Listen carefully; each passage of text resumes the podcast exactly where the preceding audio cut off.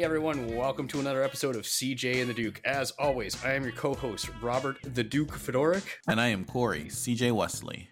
CJ and the Duke reaches a wide ServiceNow audience of product owners, developers, and admins with views in the thousands. If you'd like your product or service featured on our show, contact us for sponsorship opportunities. Links are going to be in the description below.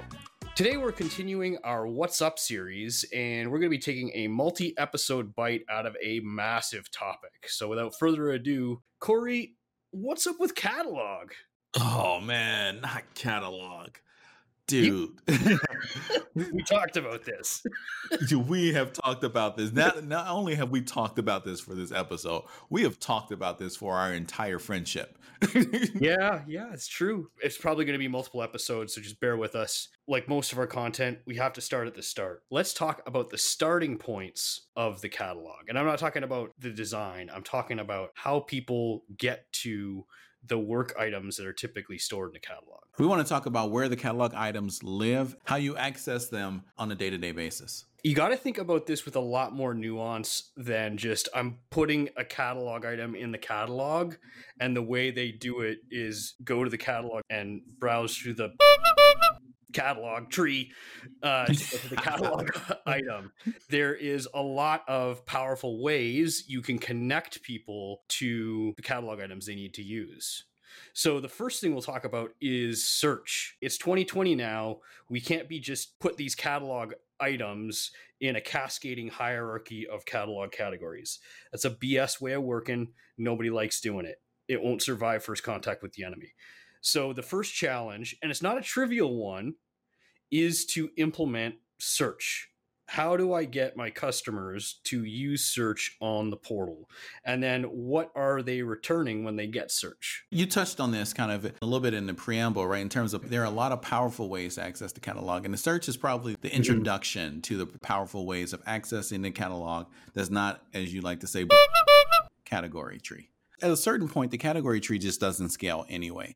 So, regardless of whether or not you're adherent to it or not, it stops scaling past a certain number of catalog items, right? It just becomes unable to browse it in an efficient manner, right? And that's where search comes in. Like, think about Google. What if Google had a catalog tree? You don't actually have to imagine that because all you have to do is look at old school Yahoo because it actually did have a category tree, right? And nobody uses that anymore my new favorite metaphor for this too is imagine if you had to triage your own medical condition over a phone menu Right. That's right. that's what it feels like to a user to use a service catalog with categories. But getting back to search, a couple things you can take away from this is think about search not only from the client perspective and I'm going to go to the portal and I'm going to use search, but also for your operators, like your help desk people you're going to start somewhere, whether it's on the incident form or whether it's on some other generic task type but you have an opportunity to leverage search of the catalog from the short description. And I think this is like a dark horse of the platform that nobody's thought hard about for a long time. And it's going to get better and better as ServiceNow A wakes up to the fact that it's not always start at incident, it's start at an interaction and graduate into whatever type of work it is. Absolutely. Right? I'm hoping for the day when ServiceNow just has some generic interaction record from which I search the catalog and either launch catalog work or launch an incident or a demand or whatever. Ideally, we want to deflect that incident. Incident mitigation is one of the things that most service desks strive to accomplish. And being able to search the, the catalog from that incident record or generic mm-hmm. task record gives you that incident deflection that makes your service desk metrics start to pop. We can't make a show on how to make search awesome, which is unfortunate because it's not awesome to start with. You have to work towards making it awesome. And so we would just encourage you that if you're in a place where everybody's kind of ho hum about the catalog, fix that by getting better with search. Read everything on docs about search.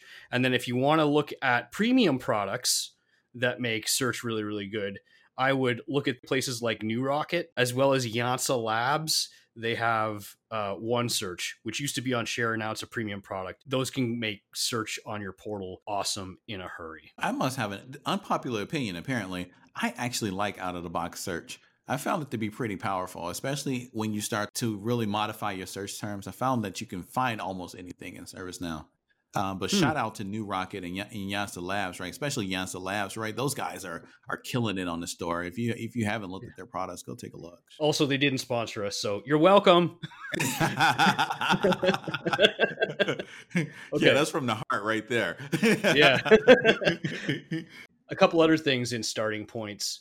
Think about, I call them hard links because sometimes you're not in the catalog. You could be ordering stuff off your intranet portal. You might not even be on ServiceNow. You might just be on some other web app, but you got to go get work from ServiceNow. So consider hard links to go directly to the catalog item you want. You don't have to start with the idea that they're, hey, they're on the service catalog. You don't have to start with the idea that they have to go through search. Right. A link to an item is just as good. It's actually better than search because ideally you put the link in a place where it's going to be relevant, right? Right. And It's if- in harm's way. Yeah. Exactly. If I'm looking for whatever and I'm in the place where that where whatevers are, right? Like Yeah. giving having that link directly there saves me a bunch of steps. Right. So think about like places where you can embed or nest your catalog items inside of your other processes and the end user might be actually be looking for that uh, link to that catalog item versus whatever their process is serving up Okay, and speaking of being in harm's way, I had the opportunity to see this happen a couple weeks back. A friend was showing me their ServiceNow implementation. They wanted to ask me about, hey, what do you know about virtual agent on Teams? And I was like, uh, what? Uh, and sure enough, Teams has a virtual agent plug-in to it, and we turned it on and configured it in like five minutes and had it doing stuff. I'm just saying that stuff was necessarily like refined enough to go live with, but it's one of those things where you can, in a very short amount of time, come out with a use case of it. Now, why is this important as a starting point? Because what Slack and Teams are teaching us is that sometimes work gets done in chat. I'm talking to my whole team in chat, and wouldn't it be nice if, if there's known workflows? Oh, we got to go run this orchestration on this batch of servers or whatever because we're having problems, yada, yada. Or, oh, we got to go shut off all the Amazon sites that we got on but aren't using so we can turn off the billing wouldn't it be nice if I could just execute that from a chat bot in the chat that I'm in? ultimately, you know, as we move towards text-based communication again, which seems like you know we're we're kind of coming full circle here. I kind of remember my early days in, on the internet was mostly text-based communication. As we move back towards text-based communication and chatbots and the evolution of having robots do our bidding, having the opportunity for a catalog item to be surfaced in that conversation that you might be having with someone else, or as a response to a notification that you got in chat as well, right? Just opens up a new level of interactivity and it drives more efficiency and it, it drives the ability to execute to another level. I, it took me a while, but I just fully finally realized that there's workflows that are known that you can implement while you're chatting with people. And why on earth would you want to stop that? So you can go to the catalog, so you can search for the item, so that you can, you know what I mean? It's just like counting the steps already. I'm bored already explaining it. Like, why, why can't I just pop open Virtual Agent in my Teams interface? And by the way, Microsoft didn't sponsor us either, so you're welcome, guys. but it's immersion, right? It's immersion that you you don't want to remove people from the task that they're doing. You want to keep them immersed in the thing that they're doing so that they can actually finish it. And if if you are able to surface additional help for them, do so without pulling them out of that context. Do you want to take on one of the other ones, inbound or events? Inbound actions, right, is a really good one.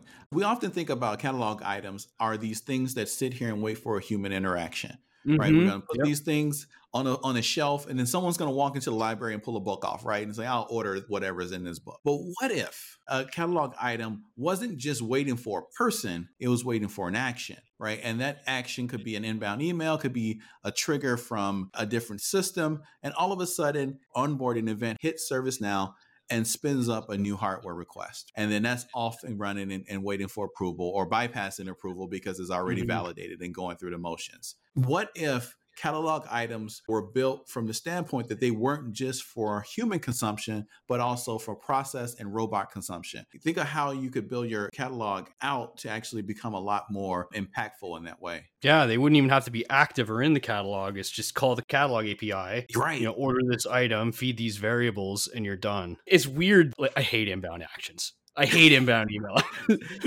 but it's because you're too often anticipating human interaction with them. Tell a person you have to send an email with this in the subject line or this in the body, which they'll screw up. You got to count yeah. on like at least a yeah. 20% failure rate on spelling alone, right? and then you're going to have all kinds of collisions because over time, everybody's going to ask you for stuff on inbound actions based off their own keywords. Right. Which means you've got to like harden the other inbound action against those same keywords. Oh yeah. Yeah, you know what so I mean? True. But then if yeah. it's robots, you could just say like, here, have prefix it with a 16 digit alphanumeric number and we'll know you're okay. Yeah, exactly. exactly. and the robot will be like, fine, I'll do that every single time perfectly a million times a day for a thousand yeah. years. without without problem, right? right. I'll yeah, never I forget mean, that you, you, you, made a really good point though when you when you said that the item doesn't doesn't even have to be in the uh, catalog, right? Brings to, to light a whole nother concept, a shadow catalog. The list of catalog items that aren't even exposed to people in your business, but actually get work done because robots and, and inbound action are communicating and utilizing these processes to actually uh, get work done and you still have the reporting behind them to be able yeah. to categorize that work and report on it and and drive efficiency right i mean yeah i mean really like the catalog items are really just candy wrappers for flow designer right the last starting point to think about and this is probably the one that's within the easiest reach. Like if you want to start improving your catalog experience tomorrow. In New York, they released KB to catalog relationships.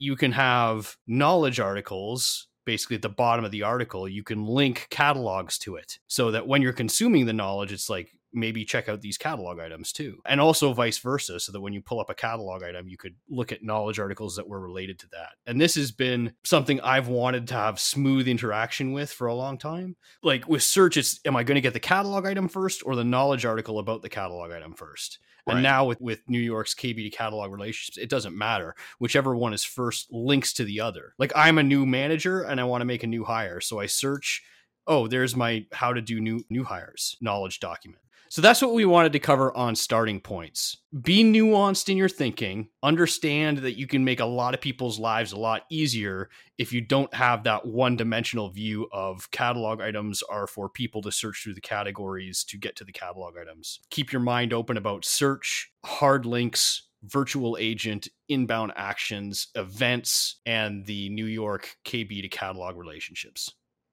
While it's important to know how you're finding the content that's actually in the catalog, what's more important than the starting point is what's actually in the catalog.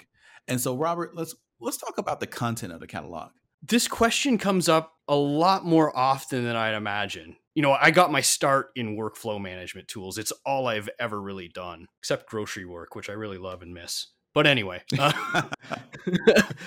so I, I had to start thinking about ways to explain to people what they should put into catalog. Everybody wants to think about, oh, I just need an incident button and a request button, but it's not always clear. And I don't typically like that distinction. There's a body of work out there by a guy named Rob England, and it's called Standard and Case. And it kind of just really informed the way I think about the stuff I put in the catalog. So your standards, forget the ITIL terminology for a second. It's just all the stuff I know how to do. And then your cases are things that you don't know how to do. You have to investigate, you have to apply thinking to it, detective work. And so you can't really flow it very well. I always tell people just have a really deep understanding of your standards. What are the things that you know how to do and put those things in the catalog right. so that they can be workflowed out. That's how you're going to get better at everything is just refine those standards, measure those standards. Okay. And for case, that's where you want to think more about. I don't know what to do. I have a thing that it's going to need investigation. And that's when you want to think about how do I get people access to create an incident or maybe maybe have them create a demand and the demand takes care of the output that it gets to or maybe yeah. you don't even live in a, in an incident paradigm maybe it's stories sprints enhancements defects projects changes right. anyways that dovetails really nicely into the class of things that you put into the catalog and what consequences those have. Yeah. So, you know, in the catalog, we can have all of the things, right? We can have record producers, we can have catalog items, and we can have order guides. It's important to note the differences and the use cases for using each of these items. So, from a, uh, the standpoint of a record producer, like why would I want a record producer over a catalog item? A record producer is going to be the front end to one of your form based processes. So it's the front end to incident management. It's the front end to problem management. It could even be the front end for creating a change, right? And when I say mm-hmm. the front end, I mean the end user accessible UI.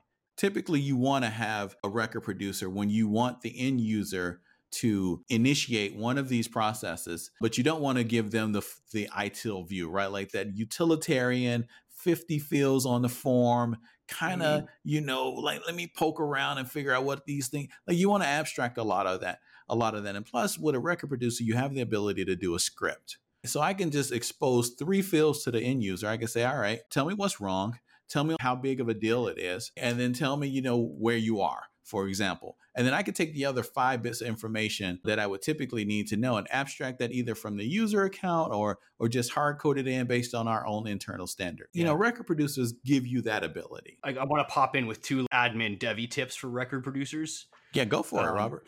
One is never forget the secret, secret, secret awesome sauce of record producers, which is if you name your variables the same thing as the fields that they're going to get to, you don't have to bother about scripting them for input. If I have a caller ID variable on the record producer, I don't have to script that into the caller ID field of the incident if the record producer is aimed at incident. It just fills in the blanks automatically.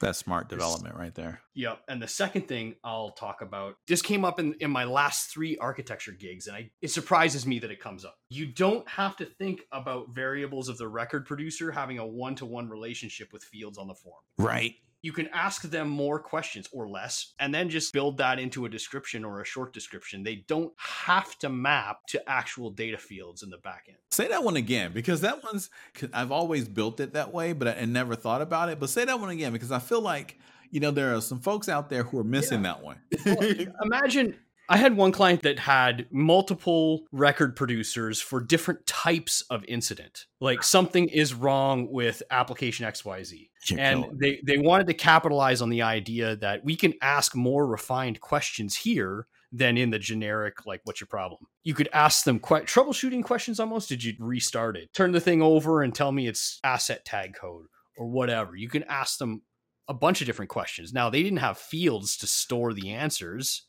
so what they did was they just made one giant text blob and put it into the description. But the first person to pick that incident up post submission had all the data they would have had to call and ask or email and ask. Absolutely. Now, now don't be an idiot and put every single question in the universe on one form. Don't do that. But don't be afraid to use questions that aren't necessarily data fields in the database. You know, moving on from record producers, we've got catalog item. So when I'm looking at a catalog item, I'm thinking about information that I need to collect, how it needs to be presented. I'm thinking mm. about the workflow behind it. I'm thinking about approvals. I'm thinking about you know all manner of, of things like that i'm also thinking about communication too as this catalog item kind of kicks off and goes down the workflow path i'm thinking about how do i communicate the task work that's being done downstream back up to the requested item you know and maybe back up to the request hardly ever but possibly but mm-hmm. typically mm-hmm. between the requested item and the actual SC tasks that get done downstream, I'm thinking about communication there. So that's a long way of saying that a catalog item is not the front end for a form based process, is the front end for an ad hoc process, the ordering process of a specific thing. And that thing would not necessarily map to a process already built inside of ServiceNow. That thing is mm-hmm. going to be something that you're going to order or it might be a request for access or a request to process an expense. It's all of these ad hoc things that taken apart piece by piece could almost stand alone as a custom application. That's but in, that's how I think about them. Yeah. And I don't yeah. think about I'd be careful with the word ad hoc just because it yeah. has a taste of small or or non-standard. These could be super standard but i think about them as tiny proto apps. And i think we have this as a category further down the list but it's not quite big enough that i want to build an application scope and build an app around it full of acls and new fields and new tables and business rules and all that stuff. It's just something that i need to get into the system so that people can track their work and that work flows in the following way. And that work might need to be divvied up in the specific way. Mm-hmm. And it's yep. going to happen in this way each time. And yep. oh, we might need an approval to have that work done. Yeah, you're absolutely right. Not necessarily ad hoc, but all of this work is going to be standardized and it's going to follow the same workflow each time you do it. That's where a, a, catalog item really shines. It bears repeating the functional structural differences between a record producer and a catalog item is a record producer ends with anything. Yes. But one of those things. A catalog item will always output a request, a request item, and an SC task, and possibly some other stuff as well. But it's made for making those types of records. And then finally, you got the order guides, right? And order guides are oh my god, I hate order guides. Um, I have never been a fan of order guides. They they definitely have their place in the ServiceNow universe. Don't get me wrong. I find that they typically overcomplicate things, but you can sometimes do cool things with order guides. An order guide is take an onboarding process. Here we go with onboarding again. If you take an onboarding process and you say, I got a new user and I need to do several things for that user in order for that person to be properly provisioned. What do yeah, I need they to all do? have their own workflow. Right. That's and they the- all have their the own problem, workflow. right? Yeah. Right. You know, I can't just put all of this inside of one catalog item because I, I need to order hardware, I need to order software, I need to get the account created. And all of these things, they'll require a common set of data. That's where the order guide really shines is when you have multiple workflows that need to be processed, but they all require a common set of data. I love and hate order guides. I love order guides because order guides is what I used to build an awesome onboarding and termination process that basically a it made me an absolute dragon slayer at, at the company I worked for at the time. Like so I love it in that respect is that it made me solve a ridiculously hard problem that was ridiculously expensive for the business. But I hate them because it forces me to deal with requests. And with that, we'll transition to the last topic we'll talk about today, I think, is the three tier structure of request items. And I have not been on a new deployment where everyone, even the experts, didn't argue incessantly about how to interpret the three tiers. For every single catalog item you fire, you get a request, a request item, and SC tasks. Who gets what and why? oh man, let's let's not make it easy, huh? Yeah, I have my ideas, but Corey, why don't you tell them your ideas first? All right. So who gets the request? Nobody ever.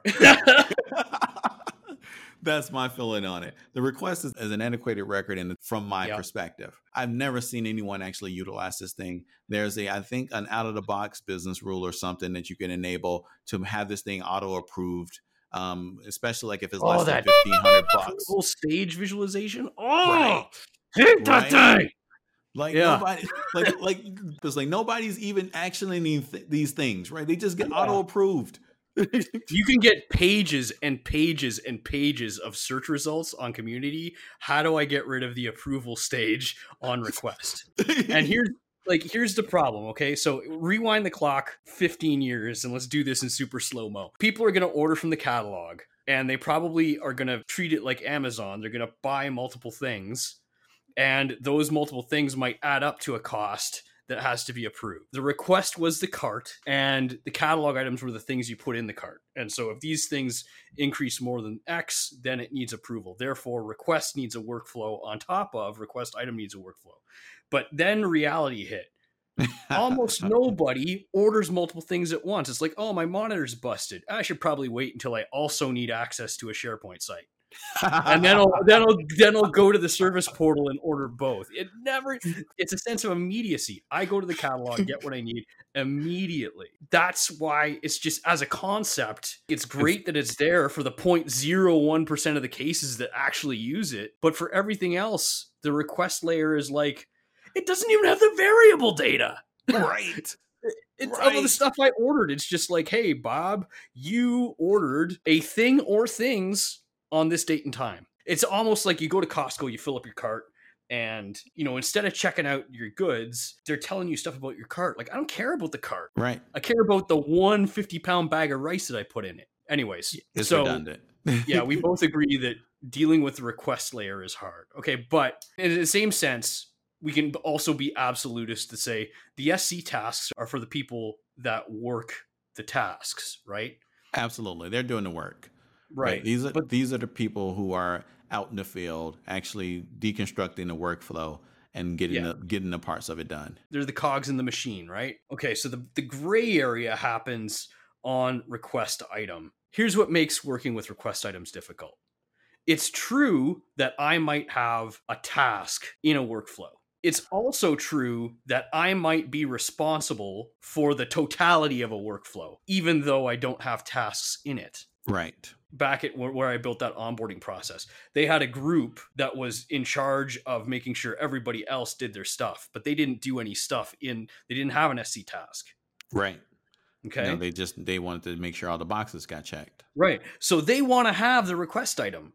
It's not something you can abstract out and send to no one all the time. Right. So if you have a multitask, it's true that I might want to assign the request item for the visibility of the teams who are responsible for the overall work, right? Absolutely. Now, the the wild card here is that there's a third truth. You could be a team that is responsible for the entire flow, thus get the RITM, but also have tasks in that flow, thus receive the SC tasks too.